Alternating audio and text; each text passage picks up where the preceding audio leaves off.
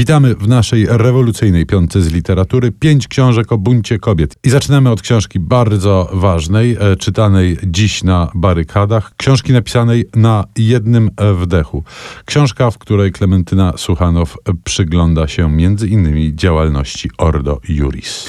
To jest książka, która ukazała się parę miesięcy temu. Jej tytuł brzmi To jest wojna, kobiety, fundamentaliści, nowe średniowiecze.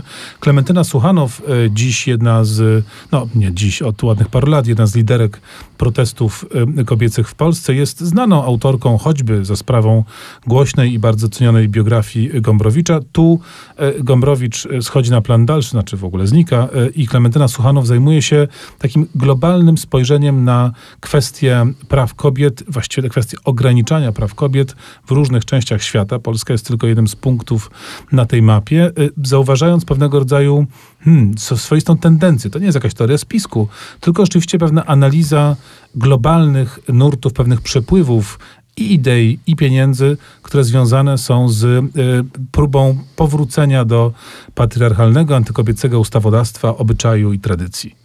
I tak jak książka Suchanów jest książką o działaniu przede wszystkim, o działaniu zresztą e, obu stron, bo jest też opowieścią Suchanów o stawaniu się aktywistką, tak książka Agaty Sikory jest książką o myśleniu przede wszystkim.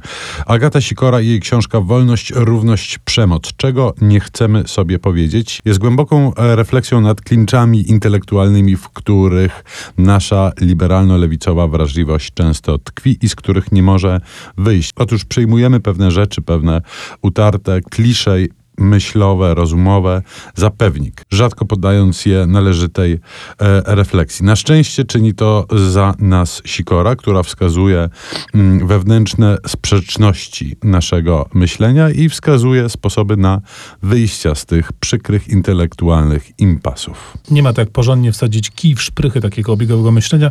Trzeba powiedzieć, że tego rodzaju książki są szczególnie potrzebne, bo by, byśmy nie zastygali w jakichś takich przyzwyczajeniach myślowych. Tu zróbmy przerwę, skoro wywrotowo kobieca tematyka dziś u nas rządzi, no to nie mogło zabraknąć ścieżki dźwiękowej z filmu Telma i Louise, oczywiście skomponowanej przez Hansa Zimmera.